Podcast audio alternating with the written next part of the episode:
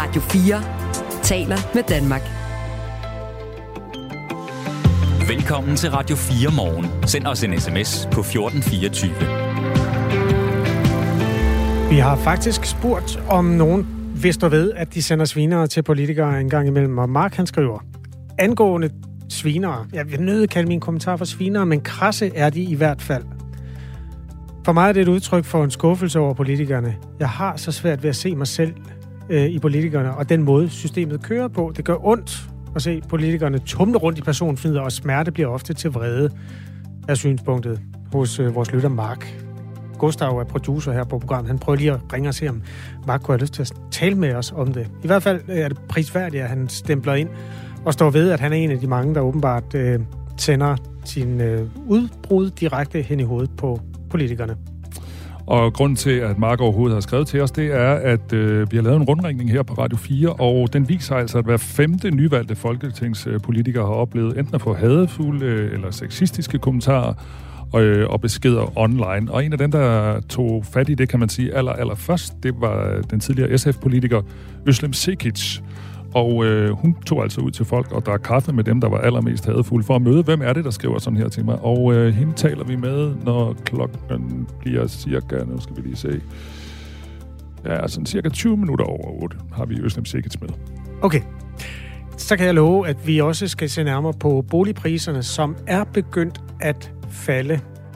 Men øh, de er for det første ikke faldet så langt, som de formentlig kommer til.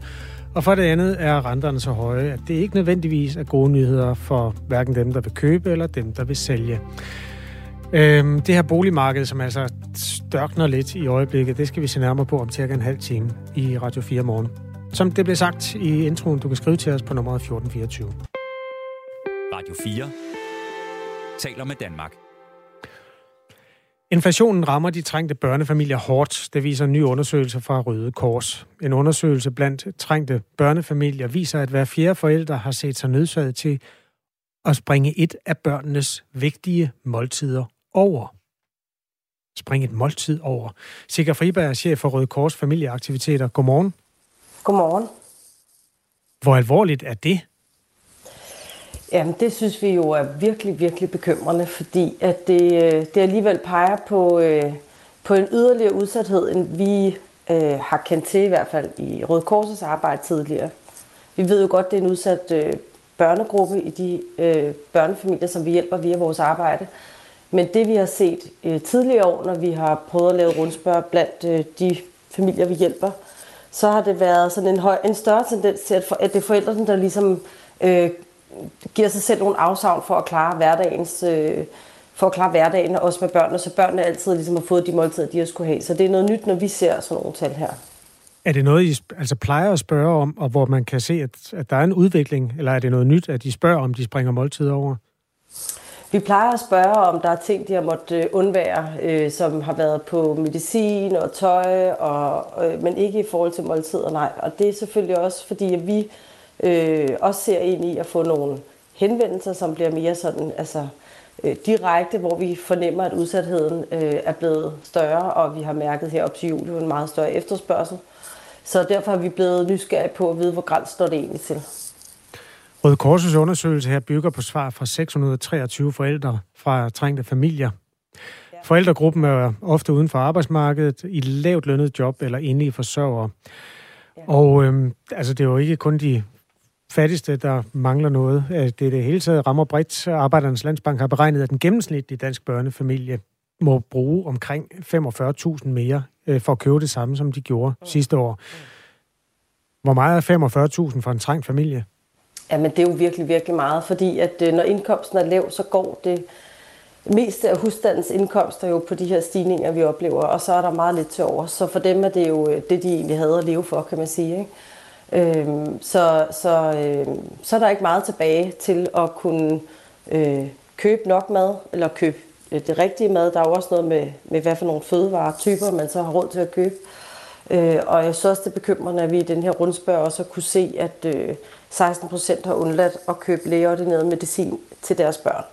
Øh, det er også bekymrende, hvor det vi måske mere har været vant til, det er det her med, at man må undvære fodtøj og øh, ikke har råd til at købe fødselsdagsgaver og holde fødselsdag og, og sådan nogle ting. Men de her andre ting er jo nogle meget, meget basale fornødenheder, som øh, ja, vi jo forventer at, øh, at tage for givet, at alle, alle børnene har i Danmark. Giver det nye opgaver for Røde Kors familieaktiviteter, som du er chef for, Sikker Friberg, altså at øh, for eksempel det er sådan noget som medicin, altså helt basale ting, der er brug for hjælp til? Altså man kan sige, det er ikke en type opgave, vi ser, at humanitære organisationer skal løse, fordi at vi jo nok ser ind i et øh, desværre øh, langvarigt problem, øh, ikke kun i Danmark, jo, men også i Danmark. Øh, så det kræver øh, noget politisk øh, initiativ at, øh, at gå ind og sikre de her basale fornødenheder. Men der, hvor det giver ekstra opgaver for os, det er selvfølgelig, at vi også får, får øjnene op for, at der kan være flere familier, der har behov for Røde Korsets støtte, øh, ikke kun til de her hvad man sige, akutte ting, men også øh, til fællesskaber og, øh, og have mulighed for at lave nogle aktiviteter med, med, med sine børn. Og det er jo der, vi kan række ud, og som vi også kommer til at gøre her i forbindelse med julen. Altså række ud til folk, øh, der ja, altså har mulighed for at støtte? Øh, vi har, vi har netop fået, vi har netop fået tal ind på, hvor mange vi forventer, eller der er efterspørgsel på Røde Kors julehjælp i år som nok er omkring 20.000 børnefamilier. Øh, og til sammenligning gav vi, uddelte vi til 15.000 børnefamilier. Og det vi jo gør, når vi uddeler julehjælp, det er jo også øh, nye familier. Altså det er ikke nogle familier, der er alle sammen overhovedet modtager Røde Korsets aktiviteter i forvejen. Så giver vi dem en invitation, der hvor vi har øh, indsatser, sådan så man har mulighed for at være en del af et fællesskab, også når julen er over. Mm, godt. Undskyld, jeg lige taber tråden, men det er fordi, der kommer sådan forskellige inputs her. Sigga Friberg, øhm, der er for eksempel en, der gerne vil høre... Ja, nu læser jeg den bare op. Hun hedder Anna, hun skriver til os. Kan I ikke yde os lyttere den service og oplyse, hvad en egentlig kontanthjælpsmodtager med et barn modtager, både med forhøjet børneydelse, boligsikring, gratis børnehave osv.?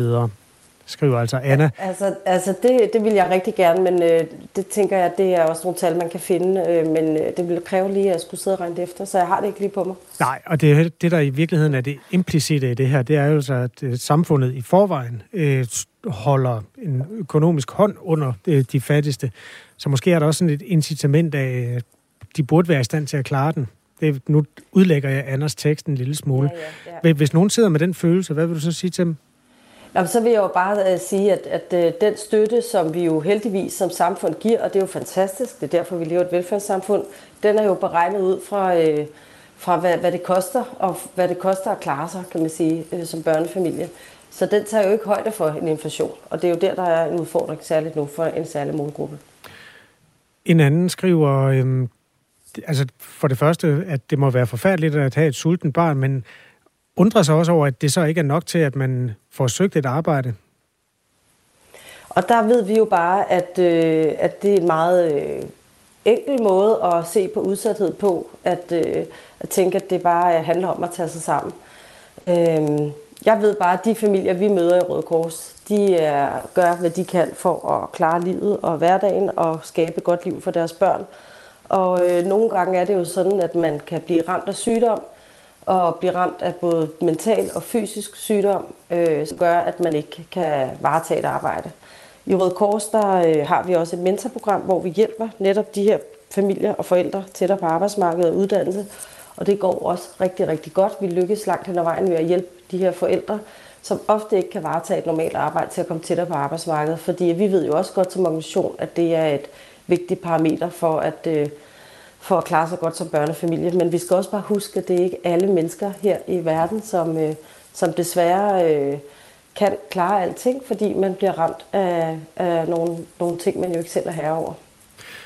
Nu er du jo chef for Røde Kors familieaktiviteter, og I har jo en rolle der, men ikke desto mindre, så kommer der jo også nogle inputs, øh, for eksempel fra Søren i Horsens, der spørger, om man kan hjælpe familierne med at lære at prioritere, så man får brugt de få penge, der er trods alt ordentligt. Altså, nu, nu var vi inde på i starten, at der er nogle børns øh, måltider, der bliver sprunget over. Mm. Det, er jo, det er jo ikke det rigtige sted at spare.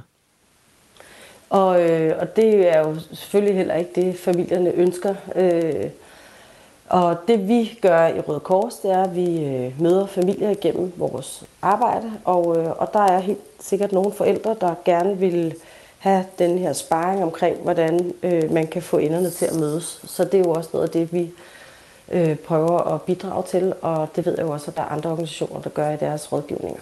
Altså hjælper folk med at se, hvordan de bedst bruger de penge, de har? Hvordan kan man få enderne til at mødes? Ikke? Hvad er det, udfordringerne er, og hvordan øh, øh, kan man få hverdagen til at hænge sammen?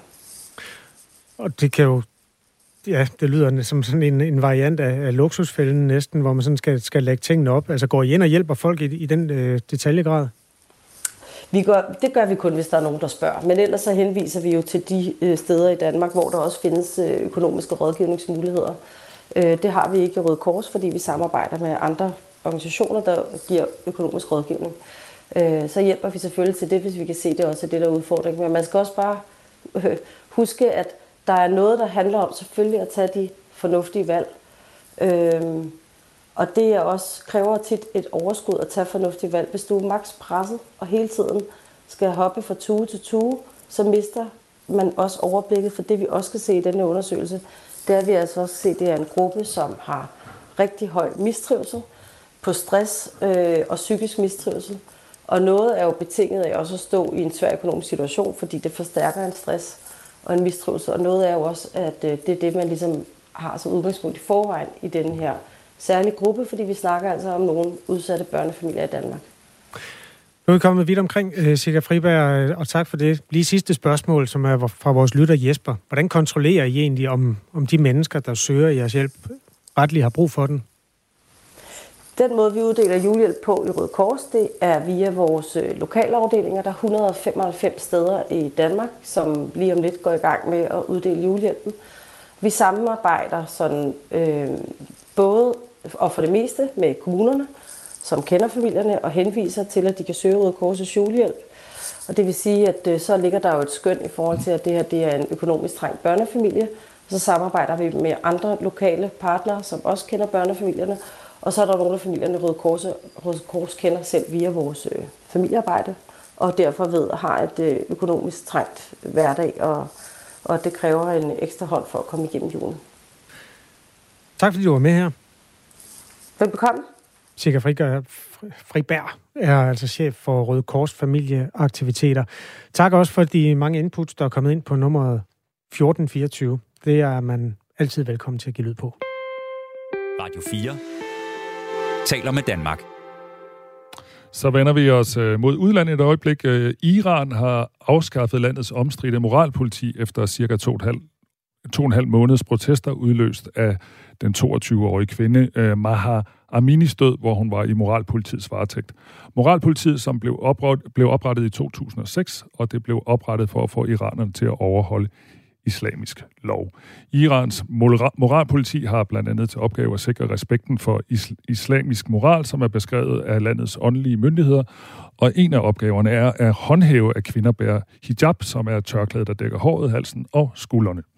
Men selvom moralpolitiet nu snart er fortid, så kommer det altså ikke til at ændre noget for iranerne. Det mener iransk fødte Jaleh Tavakoli, der er debattør og talskvinde for Frit Iran. Øh, ja, jeg tror ikke på, at øh, den her udmelding er en oprigtig øh, udmelding i forhold til, hvad der skal ske i Iran. Jeg tror, at man prøver at købe sig tid, at man er desperat, at man øh, også gerne vil øh, gøre folk lidt forvirret i udlandet, og også måske nogen, der er lidt i tvivl stadigvæk derhjemme øh, i, i landet, øh, selvom de fleste ikke er i tvivl. Øh, så, øhm, så slår de jo også fast i den her nyhed, at, eller i den her udmelding fra deres egen side af, at jamen, øh, altså, det er jo ikke fordi, man ændrer lovgivning, øh, men, og, og det bliver bare nogle andre myndigheder, mm. der ligesom får, får ansvaret for øh, at opretholde de her sociale øh, problemer, øh, som der kan opstå. Ikke? Moralpolitiet er omstridt og har været kritiseret på grund af dets metoder, og den 22-årige Masa Amini mistede bevidstheden netop i det iranske moralpolitis varetægt, og hun lå i koma i tre dage, inden hun døde fredag den 16. september. Hun blev anholdt, fordi hendes hijab ifølge myndighederne ikke dækkede hendes hår godt nok. Moralpolitiet har mange fået skylden for hendes død, og nu kræver de iranske kvinder altså forandring. Det der med, med de iranske kvinder, det var, at de var de eneste, der ligesom demonstrerede imod øh, hijabloven. Og de, der, var en, der var en kæmpe demonstration, og der var store demonstrationer generelt imod øh, hijabpåbuddet, som kom efter revolutionen i Iran i 79. Øhm, og, og kvinderne har ligesom, der har været moralpolitik, der har været virkelig strenge, og folk skulle, vi, man måtte ikke engang have farvet øh, tørklæde på i starten. Altså, der skulle det være hele være sort. Altså brun gik i måske anden og, og gråt, men ellers så kunne der ikke være farver i, i, i kvindernes tøj. Men det har man hele tiden presset på med, og man har trukket tørklæde længere og længere tilbage, fordi de iranske kvinder ikke alle kvinder, men langt de fleste iranske kvinder har ikke lyst til at gå, med, gå tildækket, bare fordi de er kvinder. Øhm, det føler de faktisk er, er, en, er en øh, øh, fornærmelse mod deres køn. Så lød det fra talskvinden for Frit Iran Jaleh Tabakoli. Det her er Radio 4 morgen. Så vender vi os øh, igen mod den historie, som vi har fortalt om flere gange her til morgen. Øh, hver femte nyvalgte folketingspolitiker har oplevet at få enten hadefulde eller sexistiske kommentarer og beskeder online. Men hvor kommer hadet fra? Det satte en tidligere SF-politiker, Øslem Sikic, sig for at finde ud af, da hun som nyvalgt folketingsmedlem begyndte at få hadefulde mails og beskeder. Øslem Sikic, godmorgen. Godmorgen. Nu er det efterhånden fem, mere end 15 år siden, at du selv blev valgt ind i Folketinget og oplevede chikane. I dag der oplever nyvalgte også hadefulde mails og beskeder. Er digital chikane et vilkår, man skal leve med som øh, folkevalgt politiker? Ja, desværre. Altså, jeg vil ønske, at jeg kunne sige det omvendte, men, men det er simpelthen en del af det offentlige liv, øh, fordi at de sociale medier rykker virkeligheden så tæt ind på Christiansborg. Og Christiansborg er så god til også at rykke sin egen lovgivning ud i virkeligheden.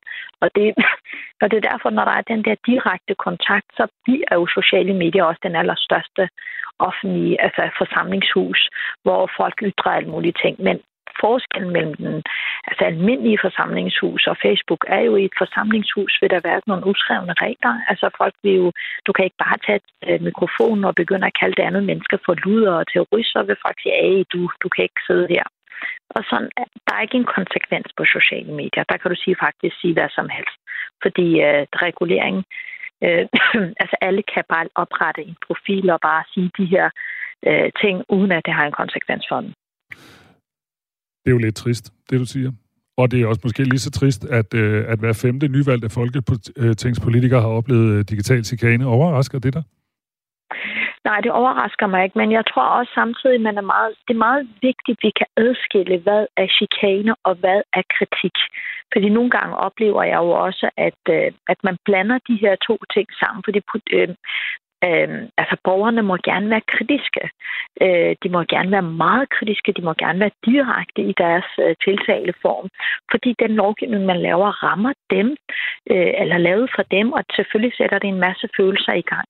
Men når, jeg start, når vi snakker om chikane, så er det sådan noget med, at man vil voldtage øh, øh personen, eller man ved, hvor øh, personen bor, og man vil gå efter øh, personens børn. Og, altså, hvad jeg ikke oplevede af ting, trusler og hadmails, folk, der kom forbi min private adresse og satte de her breve ind i min postkasse. Det er jo voldsomme ting. Og jeg har virkelig en oplevelse af, at det er som om, det er blevet værre. Og jeg synes selv dengang, det var ret slemt, fordi jeg var jo ung, jeg var kvinde, jeg havde en minoritetsbaggrund, jeg var muslim. En af mine venner sagde, tænk, hvis du også var lesbisk, ikke? Hmm. så var alle parametre til stede.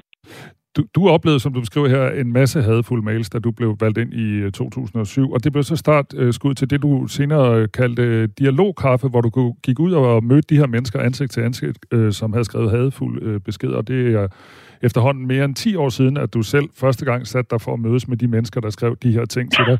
Hvad har du lært af de her møder? Jamen, jeg har lært mange ting. Altså, først og fremmest har jeg lært, at jeg selv har også demoniseret, og jeg selv også har brugt en meget voldsom øh, sprog øh, til tider. Jeg kan huske en, som jeg havde en samtale med. Jeg havde jo, måske kan du huske, der var folkemøde på et tidspunkt, hvor alle mulige højere ekstremister mm. ville besøge folkemødet, og så skrev jeg dengang, nu vil alle de her højere ekstremister voldtage vores demokratiske forsamling. Og så var der jo en voldsom debat bagefter. Jeg forstod det ikke. Altså, jeg forstod simpelthen ikke, hvordan folk kunne få sig selv til at skrive så grimme ting. Så var der en af dem, der fik fat i mig og sagde, hvad havde du forestillet dig? Du har jo åbnet for ballet. Og det, at jeg, jeg, det, det tog mig et par år, før jeg forstod, hvad han faktisk prøvede at fortælle mig. Det er ikke for at forsvare, men for at forklare, at noget af det skyldes også, at øh, politikerne nogle gange selv demoniserer, selv sætter befolkningsgrupper og hvordan selv sætter markader på, og så er man ligesom med til at gøde jorden for, at andre at det bliver legitimt, at andre kan gøre det samme. Øh, det er bare en af dem, så er det klart, så er der dem her, der øh, altså sender alle mulige forfærdelige ting. Det andet, jeg lærte, det var, at øh, hvis jeg selv havde, uanset hvad folk skrev, havde et sprog, der var øh, ordentligt, og jeg holdt tonen, og jeg ramte bolden, jamen så kunne jeg faktisk have en samtale med langt de fleste af de her mennesker, der skrev sådan nogle ting. Så, så jeg, altså, jeg lærte en masse igennem det her forløb. Mange af de mennesker, jeg kom ud til, troede jeg jo med de fordomme, jeg havde, at det var nogle kældermennesker, der bo, at havde ingen familie og lange negle. Det var faktisk ikke tilfældet. Et, et eneste af de flere, altså mange, mange besøg, jeg har haft. Så, så vi talte nemlig vi talte med en forsker tidligere på morgen om, hvem det er, der skriver de her. Hvad er, altså, nu siger du, det er ikke kældermennesker, det er, måske, det er sådan lidt bredt formuleret, men hvis du skulle sige noget, hvem, hvem var det så, du mødte? Altså dem, der skrev grimme ting til dig, hvad, hvad, hvad var det for nogle slags danskere? Jamen, det, det, altså, det, det er mennesker, der er aktive i den lokale kirke. Øh, det er øh, IT-eksperten, det er øh, psykiateren, det er øh, hvad skal jeg sige, altså helt almindelige mennesker, som har nogle titler, et arbejde, de er, de, de er et ægteskab, de har nogle børn, som øh, hvis øh, uddannelse de glæder sig over, de bor i nogle altså, huse, lejligheder, øh, altså og deres hjem dufter af kaffe, de har billeder på deres køleskab, øh, ligesom alle andre mennesker.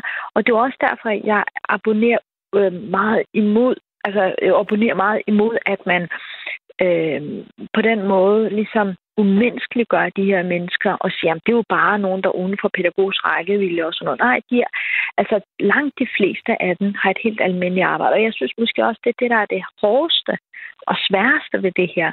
Fordi jeg havde nok i starten håbet på, at de ikke havde alle de her ting. Jeg havde nok håbet på, at jeg tog hjem til nogen, øh, som, øh, som havde hentehår og en manglet øh, boet skur og havde ølmave, og jeg havde ikke noget liv. Og... Men, men det er faktisk ikke det, der er tilfældet. For langt de fleste. Men jeg medgiver, mm. at der kan også være alle mulige andre tilfælde. Ja. Mm. Lige nu er Øslep Sikic altså med øh, foranværende folketingspolitiker for SF. Vi har også fået en sms fra en anden, øh, en tidligere kollega til dig i Folketinget, Morten Marinus, der var medieoverfører hos Dansk ja. Folkeparti. Han skriver til mig, øh, eller til os alle sammen, der laver Radio 4 morgen sammen her. Da jeg var politiker, fik jeg desværre også masser af hadske beskeder. Derudover fik jeg også øh, smadret bilruder og sidespejle to gange, spyttet ja. på, slået og skubbet. Derudover har min hustru, som også har været politisk aktiv øh, kommunal og regionalt, fået to dødstrusler. Den seneste er fra 2021. Afsenderen skal snart i retten. Så det er altså alle steder i det politiske spektrum, at den rammer den her, øh, både venstre og højrefløj, Øslem Sikic. Ja, ja, og det, og det er jo det, der er det mest interessante, fordi jeg troede jo, da jeg startede med de her dialogkaffe, at det ramte kun sådan nogen som mig. Altså folk, der havde muslims baggrund, var kvinder, var på venstrefløjen, men så gik det jo op for mig, at mennesker, der ligesom var, altså havde en øh, stemte, ligesom Dansk Folkeparti, eller ligesom øh, den her kollega skriver, har været folketingsmand, de blev jo ramt lige så meget. Øh, og det kom jo folk fra folk, der er, var på, høj, på venstrefløjen. Så den her demonisering, den her voldsomme, eller forrådelse, må jeg også sige, eller i den demokratiske samtale, eksisterer jo i alle af de her fløje. Og det er jo derfor, det er et fælles ansvar. Altså, jeg, øh, jeg, jeg kender simpelthen så mange, der siger, at jeg orker det ikke. Altså, jeg vil ikke være en del af det her. Og det forstår jeg også godt. Det er en ret høj pris. Det er ikke mere end en halvt år siden, for eksempel, hvor øh, jeg til min egen fødselsdag fik en besked. Øh, en, der havde chikaneret mig et stykke tid, hvor han skrev, at han vidste, hvor jeg boede, fordi jeg har jo hemmelig adresse, og så han, der var en ret detaljeret beskrivelse af, hvordan han ville voldtage min 13-årige datter. Og øh, så jeg skyndte mig jo hjem, og, men det værste var, at jeg undervejs glemte, hvorfor jeg tog hjem.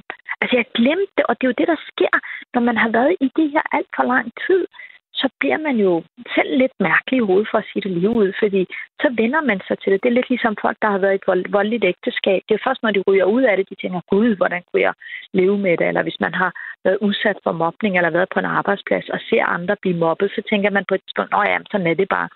Og da jeg så kommer hjem, min 13-årige datter, det er klokken er to om halv tre om, om øh, eftermiddagen, hun har trukket samtlige 11 gardiner for. Jeg tænker, nej, altså det rammer mig så hårdt. Politiet fandt ham, og øh, han kom også, øh, altså vi mødtes i retten, og han blev også øh, dømt, øh, og jeg tror, han kaldte sig for livsstilscoach. Øh, og altså, ja, der var også nogle ting, der var mærkeligt, den måde, han øh, altså fortolkede ting.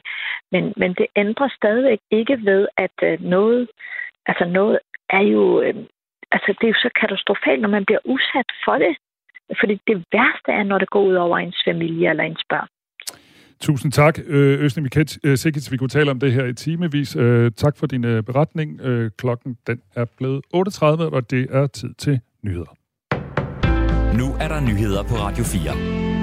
Der var rekord mange virksomheder, som i sidste måned måtte dreje nøglen om og erklære deres virksomhed konkurs. Det viser en ny analyse, som SMV Danmark har lavet. Og samtidig så viser en analyse fra Finans Danmark, at mange virksomheder, der er gået konkurs i år, er blevet ramt af prisstigningerne oven i en forvejen presset økonomi. Ifølge cheføkonom i Finans Danmark, Niels Arne Dam, så har vi måske skubbet en pukkel af konkurser foran os siden coronakrisen. De fleste danske virksomheder går robuste ind i energikrisen, som vi ser udfolde sig nu. Men vi har også nogle danske virksomheder, som havde økonomiske udfordringer allerede inden coronakrisen ramte, og som kom gennem coronakrisen på grund af blandt andet de mange kompensationspakker og de øh, udsatte skattebetalinger, som man øh, besluttede politisk. Så de har så at sige humpet sig igennem Tæt på to tredjedele af de konkursramte virksomheder i år til og med oktober havde negativ indtjening i det sidst kendte regnskab siden 2000, inden 2022. Og en del af problemerne kan føres tilbage til nedlukningerne under coronakrisen i 20 og 21, viser analysen. Men næsten 6 ud af 10 af de konkursramte virksomheder havde udfordringer allerede før coronakrisen ramte, fortæller Niels Arne Dam. Og nogle af de virksomheder står nu og skal tilbagebetale coronalån samtidig med, at de oplever, at deres forretningsbetingelser bliver væsentligt øh, værre på grund af energikrisen. De har det svært nu. Det vil også betyde, at langt flere virksomheder kan blive tvunget til at dreje nøglen om i den kommende tid. Flere aftaler, der skal ramme den russiske olieeksport, træder i kraft i dag, det skriver nyhedsbureauet Reuters. Dermed forsøger vestlige lande at øge presset på Ruslands økonomi som følge af krigen i Ukraine. Den første aftale er indgået af EU, G7 og Australien. Den betyder, at de omfattende lande fremover maksimalt må betale 60 dollars for en tynde russisk olie. Det svarer til omkring 423 kroner. Derudover træder et import, importforbud mod russisk olie via søvejen i kraft for de fleste EU-lande. Et hospital i Versailles i nærheden af den franske hovedstad Paris har været nødsaget til at aflyse operationer og flytte patienter. Det sker efter, at hospitalet blev ramt af et cyberangreb i weekenden, det oplyser det franske sundhedsministerium. Frem til lørdag aften var seks patienter blevet flyttet, tre fra intensivafdelingen og tre fra neonatalafdelingen. Det fortæller Frankrigs sundhedsminister under et besøg på hospitalet. Han tilføjer, at det muligvis bliver nødvendigt at flytte flere patienter. Anklagemyndigheden i Paris har indledt en undersøgelse af hackerangrebet og forsøg på afpresning. I flere måneder er forskellige hospitaler og sundhedssystemer i Frankrig blevet angrebet af hackere. Beboerne i Indiens hovedstad New Delhi vågnede i morges op til en tyk smog. Det koldere vejr i byen har nemlig forværret luftforureningen, skriver Reuters. I går forbød myndighederne private byggerier i og omkring byen i et forsøg på at mindske støv og emissioner. Når temperaturen falder, bliver forskellige forureninger fra blandt andet biler og støv fra byggerier fanget af den koldere og tungere luft, skriver Reuters. Luftkvaliteten er flere steder i byen målt til mellem 350 og 400 i dag, og ifølge Indiens Central Pollution Control Board er det meget dårligt. Jo højere tal, jo mere luftforurening. Så slemt står det heldigvis ikke til herhjemme. Vi får skyet vejr, og især i de sydøstlige egne perioder med regn eller byer. Temperatur mellem 1 og 5 graders varme og let til frisk vind fra øst og nordøst. Det var nyhederne på Radio 4 med Signe Ribergaard Rasmussen. Du lytter til Radio 4 morgen. Husk, du kan skrive en sms til os på 1424. Og det er der heldigvis øh, rigtig mange, der gør. Øh, blandt andet så skriver en, der kalder sig S. For 10 år siden kunne jeg godt have været typen, der sendte en sviner i retning af Øslem. I dag som lidt ældre, ældre og rundt familiefar, synes jeg faktisk, hun var rigtig fornuftig at høre på. Og vi har også øh, hørt fra en, der skriver, at borgerne bliver ikke hørt. Der bliver bare trumlet hen over borgerne. Derfor tror jeg, at folk bliver aggressive. Folk bliver hørt, øh, når de vælger de politikere, som laver lovene, øh, kan man jo sige. at på den baggrund er det måske unfair at øh, kaste alt for meget øh, sådan, øh, trusler og dick pics efter dem. Øslem Sikic var gæst her i Radio 4, sådan rent øh, telefonisk for fem minutter siden, og fortalte om, hvad hun har oplevet. Vi fik også sideløbende en hilsen fra hendes tidligere øh, folketingskollega Morten Marinus, der var i den modsatte side af det politiske spektrum på det tidspunkt. Formentlig stadig er det som også har fået smadret øh, sædespejle, og hustruen har fået dødstrusler, og så videre, og så videre. De her svinere tager altså til, og mange af de nyvalgte har allerede oplevet det. Det er det, vi har kastet lys over her i Radio 4 i dag. Det, der ellers er at sige, at vi skal se på fire dages arbejdsugen, som mange godt kunne tænke sig, og nogen fra os har allerede fået det. Men vi begynder ved boligmarkedet. Radio 4 taler med Danmark. Boligpriserne er begyndt at falde, og øh, det kunne jo være en god nyhed for de mange hårdt prøvede, der gerne vil ind på boligmarkedet, altså de unge, de nye familier, som ikke har haft råd til at købe hus eller ejerlejlighed indtil nu. Men hvis man er på jagt efter en ny bopæl, så skal man lige trække luft ind, inden man skyder armene i vejret over de her faldende priser. Øhm, det er en historie, som Avisen Danmark folder ud i dag, og øh, vi vil gerne perspektivere den sammen med dig, Mia Lige Nielsen fra Nykredit. Godmorgen. Godmorgen. Boligøkonom og chefanalytiker hos Nykredit. Selvom priserne falder, så er det ikke på nogen måde købers marked lige nu, altså hvor køberen har de bedste kort på hånden. Hvorfor ikke? Altså, så skal vi se på øh, årsagen til, at priserne falder og falder sådan ret dramatisk nu. Øh, den skal findes i de meget markante rentestigninger, vi har set henover især det seneste halve års tid. De har gjort det betydeligt dyrere at låne, øh, og man kan sige, at selvom priserne er faldet 3-4 procent på landsplan på sådan et øh, almindeligt huse, så er renteudgifterne stadigvæk betydeligt højere, end de var for et år siden, og vi skal se nogle meget, meget mere markante øh, prisfald, hvis det skal koste det samme i dag for sådan en typisk familie at købe et almindeligt hus i dag som for et år siden. Det, man bliver vurderet på, hvis man kommer ind som en øh, ny familie eller et nyt, en ny boligkøber og øh, går til banken og spørger, hvad jeg kan låne, så bliver man jo vurderet på, hvor meget man er i stand til at lægge hver eneste måned til øh, kreditforeningen og til banken. Øh, og det er det beløb, der stiger, øh, når renten stiger. Så skal huspriserne så falde tilsvarende. Det er sådan en, en, en form for vægtskålsprincip, to vægtskåle, der ligesom skal rette sig til efter hinanden. Hvor meget er huspriserne faldet? Huspriserne er indtil videre nu faldet. Øh, altså man, man kan se, den, måske den næste måde at forklare det på er, at hvis vi tager et eksempel, hvor man siger, at for et år siden kostede et hus, øh, øh, et hus til 3 millioner, og købe det øh, til trods for store pris, øh, forholdsvis øh, pæne prisfald, så vil det stadigvæk koste flere tusind kroner om måneden i dag øh, at finansiere øh, købet af det hus. Og det er jo fordi, øh, at øh, renteudgifterne fylder øh, meget mere, øh, mange gange mere. Øh, så derfor, når køberne går ned i banken, selvom der er gået et år, og manges indkomst også er steget, øh, fordi det er også en del af regnestykket, så, så er de jo ofte ikke steget lige så meget, som renterne er steget. Og man kan sige, at vi skal se nogle prisfald, der, der ligner 20 procent øh, med det renteniveau, vi har nu, i forhold til, for, da vi gik ind i året. Øh, for, for, at det ville, for at det, det ville koste det samme i dag øh, at finansiere et boligkøb de høje renter, som altså er et resultat af, at renterne har været stigende siden øh, en gang i foråret, det har sendt antallet af bolighandler ned på et niveau, som ikke er set i otte år, altså et lavere niveau, end, øh, end man har set de sidste otte år.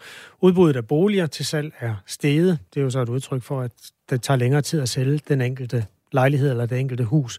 Det er særligt i og omkring storbyerne, at køberne har svært ved at blive godkendt til at købe en bolig øh, skriver Avisen Danmark. Hvorfor er det lige præcis der, det er svært at købe en bolig? Ja, altså alle os, der bor i omkring øh, hovedstaden, vi ved godt, at priserne de er meget, meget høje. Øh, og det har været sådan længe, at skal man ind på boligmarkedet, der har brug for øh, fuld belåning, selvom man måske øh, endelig har fået sparet op til en udbetaling, så har der selv under de lave renter, fordi prisniveauet har været, er så højt og har været højt i mange år, øh, så har der ikke været særlig meget luft i øh, budgettet øh, til, til rentestigninger. Man kan sige, at nu er renten steget så meget, at man simpelthen kan købe for betydeligt mindre. Og inden priserne øh, for alvor giver sig, så er der jo mange, der, øh, der må give for tabt, fordi de, de kan simpelthen ikke øh, få råd længere til at købe en bolig, der, der dækker deres behov. Øh, mange i hovedstadsområdet øh, køber jo meget mindre huse end, øh, end andre steder i landet i forvejen. Øh, så det der med at bare sige, at man kan gå lidt ned i kvadratmeter, er ikke nødvendigvis øh, en løsning der. For at priserne reelt skal falde, så skal der være nogle sælgere, der sætter prisen ned. Er folk klar til det? Altså hvis de har haft et hus, der var vurderet til 5 millioner, øh, og pludselig sælger det for 4, det tager vel lang tid, før den erkendelse synker ind? Øh, ja, det, tager, det har taget noget tid, men vi kan, godt, vi kan se, at det sker nu. Sådan over, hvis vi ser på huspriserne, så har de faktisk været faldende i en fem, fem måneders tid. Øh, og, og det er som om prisfaldene er blevet større. Øh, Øh, og det samme ses også på ejerlejlighedsmarkedet. Siden øh, priserne toppede i sommer på lejlighed i København eksempelvis, så er priserne allerede nu faldet omkring 8 procent. Så man kan sige, og, og de største prisfald har altså været her de seneste måneder, så sælgerne er ved at blive møre. Men det man jo også skal huske på, det kan godt være, at man som sælger tænker, at øh, det er træls, at jeg ikke længere helt kan sælge mit, øh, min lejlighed eller mit hus helt så dyrt, som, øh, øh, som jeg havde håbet på eller troet, da jeg sad og overvejede at sætte til salg for et års tid siden. Så skal man jo huske på, at, at mange også har oplevet, at prisen er kommet højt op på kort tid. Øh, så derfor vil rigtig mange også opleve, at øh, de, kan, de stadigvæk kan sælge med en fortjeneste, og også være vidne om, at det hus eller den lejlighed, de skal ud og købe efterfølgende, øh, også, undskyld, også er, øh, også er sat ned i pris. Eller man i hvert fald kan, kan forvente at få et stort afslag. Vi har altså Mia Lille Nielsen med, som er boligøkonom og chefanalytiker hos Nykredit, der øh, belyser de her stigende renter og hvad det betyder for huspriserne. Et hus til 3 millioner vil altså være flere tusind kroner dyrere, end det var øh, at sidde i, også selvom prisen så var dykket lidt, fordi renterne er steget tilsvarende. Nu bliver der stillet det lidt kryptiske spørgsmål. Hvor meget skal priserne falde for, at det kompenserer for de renter, som så er steget? Kan du svare på det? Altså, hvis vi, ja, det kan jeg godt. Hvis vi sammenligner med øh, sådan ved indgangen af året og, og det renteniveau, som vi ser lige nu, hvor en fastforrentet lån hedder omkring 5 procent, øh, så vil priserne skulle, øh, også, øh, i forhold til, da de toppede i sommer, skulle falde omkring øh, 20 procent. Øh, så det er noget. Det er i gang prisfaldet. Det er kraftigst i, i omkring København, hvor vi jo altså allerede nu har set prisfald på omkring 8 procent. Nogle steder i byen mere. Øh, noget mindre afmål på landsplan, hvor priserne øh, faldet en 3-4 procent. Men de her 20 procent, jeg nævner her, der er jo en årsag til, at vi, det, er jo ikke, det er også vigtigt at slå fast, det er ikke det, vi forventer sådan generelt, at priserne i Danmark på huse skal ned. Når vi ser på hovedstadsområdet, er der nogle særlige udfordringer, fordi prisniveauet er så højt i forvejen der. Øh, men omvendt, når vi ser sådan lidt bredere ud i landet, huse på landsplan, der forventer vi altså sådan set bare, nu sætter jeg anførselstegn, øh, at huspriserne skal, skal falde omkring 10 procent. Og det er altså fordi, at niveauet der, altså sådan generelt i Danmark, i forhold til indkomsterne, øh, er, altså der er bedre plads i budgettet hos boligkøberne, hvis vi kigger uden for hovedstadsområdet, til at absorbere nogle af de her rentestigninger. Så vi forventer de største prisfald i hovedstadsområdet, på lejligheder i København, Aarhus, så videre, øh, der hvor priserne er dyrest, og så øh, noget mere afmålte, men øh, op omkring 10 procent på landsplan på hus. Afslutningsvis, Mia Lige Nielsen, vi har en lytter, der hedder Lykke, som har været på banen i nogle år.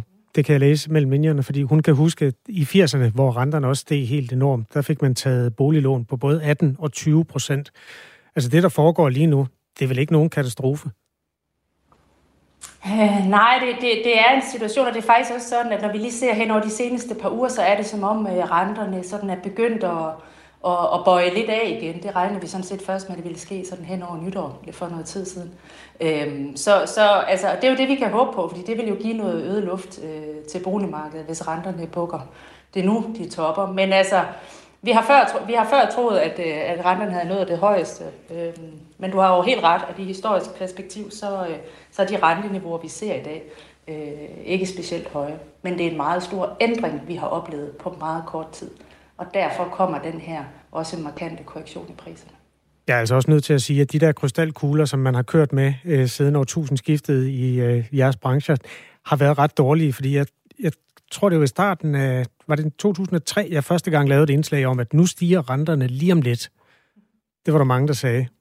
Nu, nu, nu stiger det, lige om lidt stiger det. Og der gik altså 18 år, før de begyndte at stige.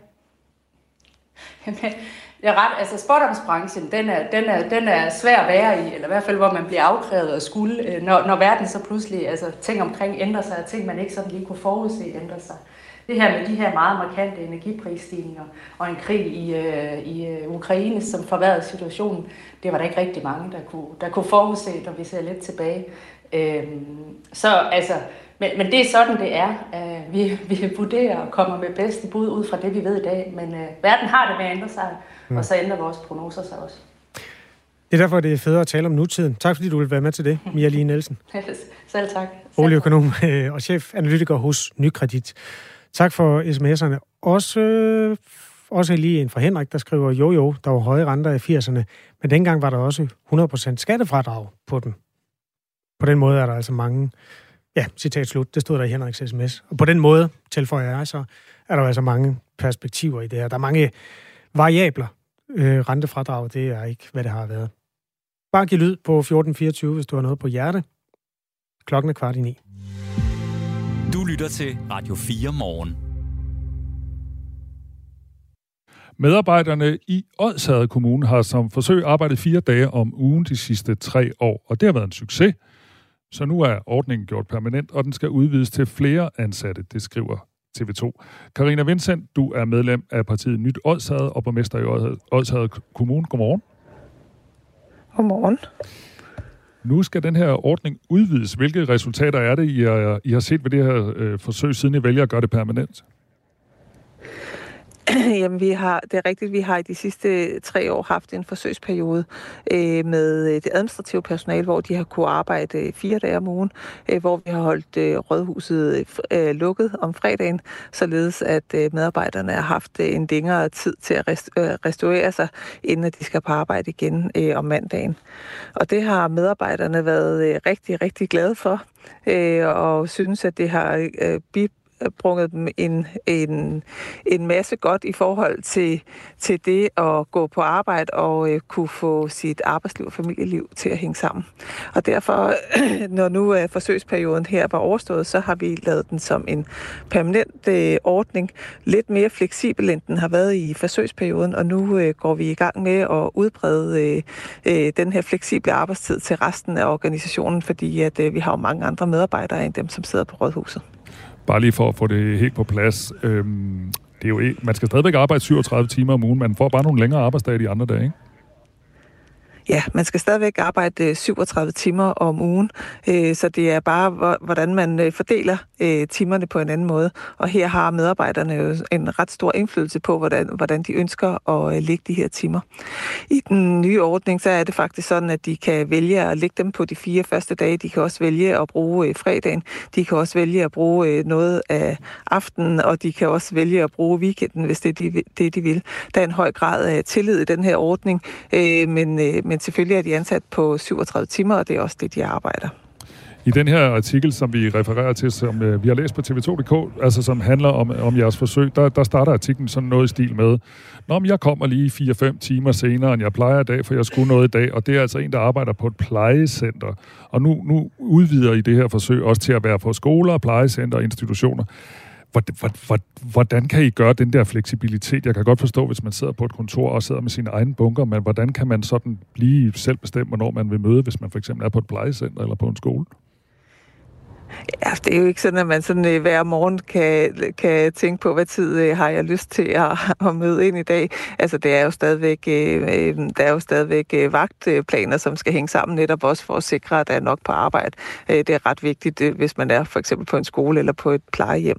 Men øh, det vi gør med den her ordning, det er, at vi giver medarbejderne mulighed for at få medindflydelse på, øh, hvordan den her vagtplan den skal hænge sammen. Og øh, det, det kan de sagtens. Øh, vi har jo ret øh, ansvarlige øh, medarbejdere, medarbejdere, som også har et ønske om at få, få, øh, få planerne til at gå op. Så det, at de sætter sig sammen og kigger på, hvordan det kan lade sig gøre, det giver bare rigtig god mening.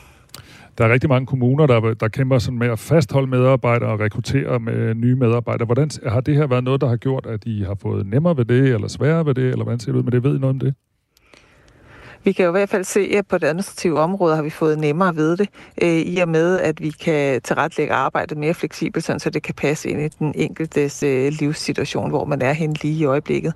Øh, og det tror vi øh, helt sikkert, at vi kan overføre også til de andre områder, for det er jo rigtigt nok, at en af de store udfordringer, vi har i øh, fremtiden, det er kun i Odsad Kommune, det er i hele landet, det er at tiltrække kvalificeret øh, arbejdskraft, og det her, det tror vi, det er en af måderne at gøre det på.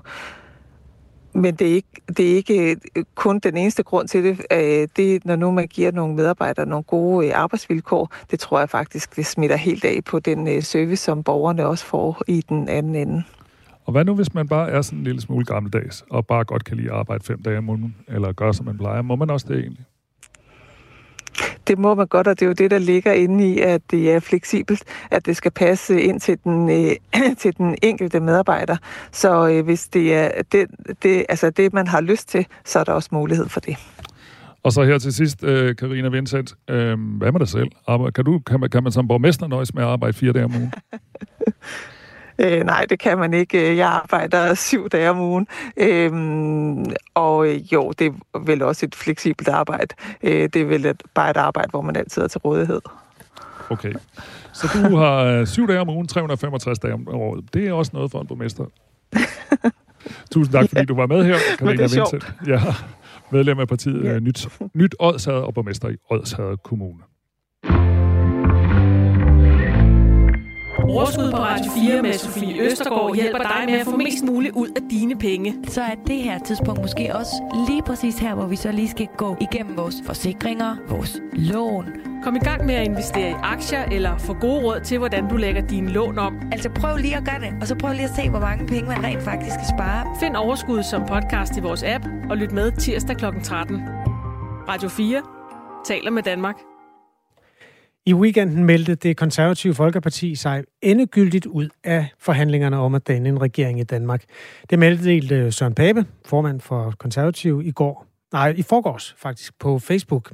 Jeg citerer, Jeg har været oprigtigt interesseret i at se, hvor meget vi kunne nærme os hinanden. Men, kolon, når alt kommer til alt, så mener jeg ikke, at det er forenligt med de løfter, vi gav i valgkampen, og det, jeg har sagt om en sådan regering. Politik handler i høj grad også om troværdighed, skriver Søren Pape, blandt meget andet.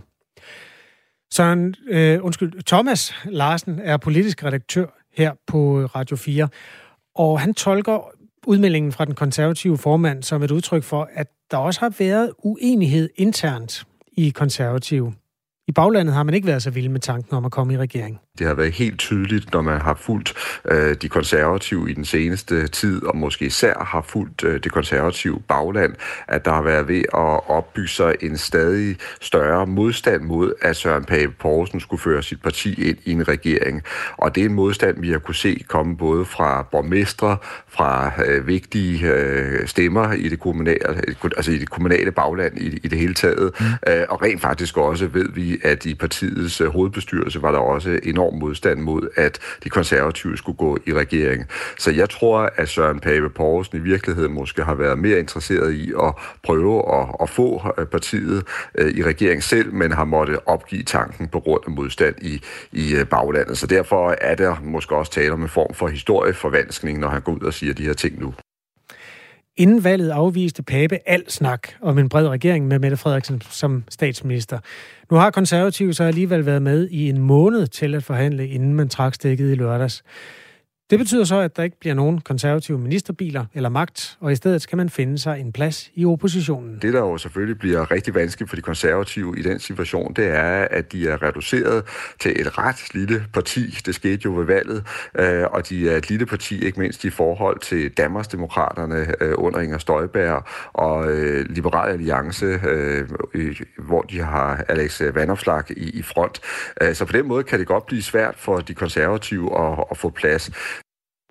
Men der kan også være fordele for de konservative i at være i opposition, påpeger Thomas Larsen. Det, der så er fordelen, det er lige præcis, at nu kan de manifestere sig som et øh, ægte, reelt, blot parti, øh, der vil øh, stå for, for, for borgerlige mærkesager, og Søren Pape Poulsen kan måske også håbe på, så at han kan være med til at, at, at samle en, en, en blå blok, der så vil stå stærkere til næste folketingsvalg. Hvem der så skal være leder af oppositionen, altså den blå opposition. Det er svært at svare på lige nu mener Thomas Larsen. Det står fuldstændig henne i det, i det uvisse øh, lige nu. Der er ikke nogen, der har lagt øh, billet ind på den post i, endnu. Øh, og det bliver netop spændende at, at se, om det bliver en, øh, en vandopslag, øh, der kommer til at tone frem som den nye leder af, af Blå Blok, eller om det vil være Inger Støjberg, der vil forsøge at, at blive en meget fremtrædende, samlende figur, eller om Pape han vil kunne kæmpe sig tilbage igen og få chancen igen. Umiddelbart, der må man bare sige, at det ser svært ud. Regeringsforhandlingerne har været i gang i fem uger. Der var jo folketingsvalg 1. november.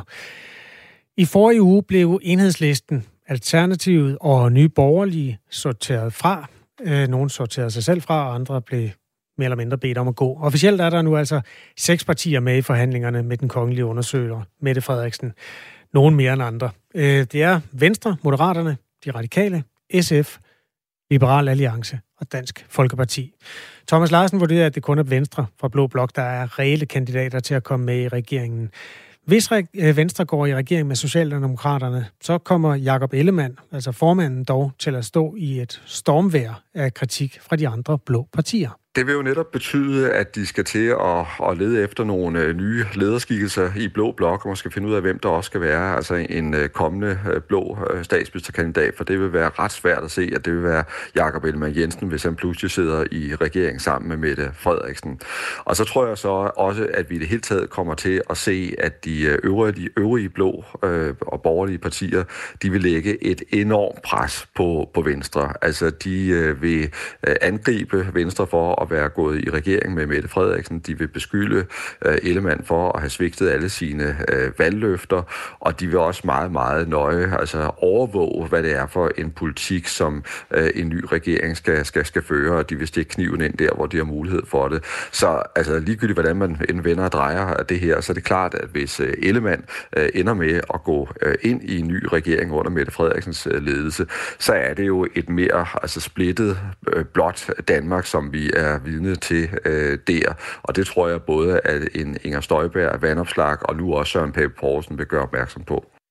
Hvis du lige har stået op her den 5. december, så er nyheden, eller ikke nyheden, at der stadig ikke er dannet nogen regering. Øhm, og når vi gør så meget ud af mellemregningerne, så er det altså også, fordi det er et sådan ret Danmarks historisk sted, at de involverede PT er både blå og røde partier, mens man har sorteret øh, nogle af de røde støttepartier fra, og i hvert fald ikke havner på samme type regering som sidste gang.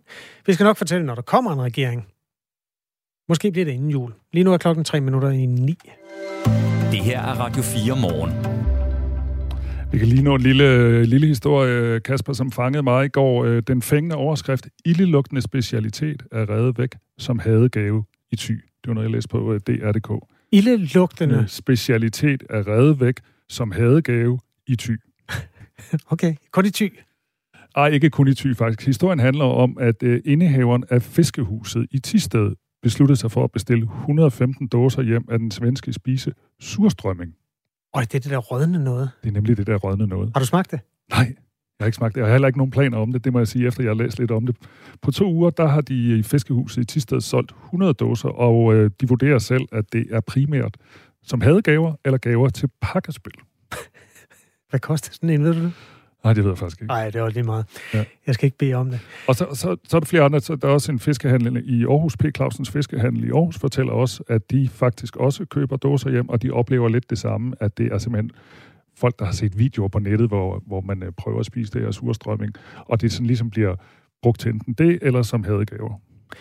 Hvis jeg siger ikke, man skal gøre det, men hvis man har stærk mave, så kan man gå ind og se nogle af de videoer, hvor folk spiser øh, surstrømming. Altså, der er en meget legendarisk en med øh, reality-personen Dolken, der sammen med sin ven Færingen åbner en dåse surstrømming. du griner allerede. Ja, de overbrækker simpelthen en campingvogn, inden de nærmest når at spise noget af det, fordi det lugter så forfærdeligt. Øhm, det ligger på YouTube. Jeg vil ikke stå inden for det. Jeg vil bare sige, hvis man er til den slags, så er det der lige til at plukke.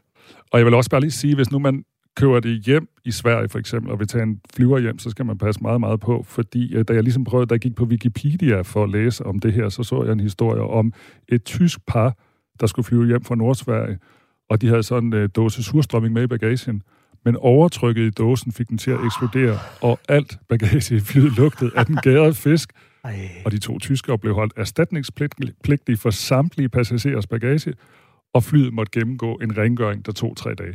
Så ikke en flyver. Køb, Nej. køb det hos din lokale fiskemand. Køb det i ty. Nej, der var udsolgt i ty. Var det sådan? Nej, der var vist ikke udsolgt, men de har solgt rigtig mange.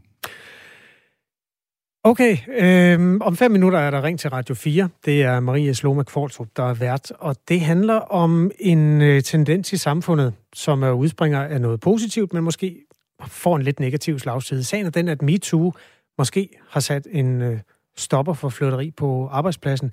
En ny undersøgelse viser i hvert fald, at der er færre, der flytter på arbejdspladsen i kølvandet på, at der er blevet sat øh, rettet øh, blik mod de her seksuelle krænkelser, overgreb og grænseløs adfærd. Hvis du har været til julefrokost med dit arbejde, har du måske lagt mærke til det? I hvert fald hør Marie meget gerne fra dig i øh, vores Ring Ind-program, og du kan også skrive ind på 1424. Det er om fem minutter. Klokken er ni.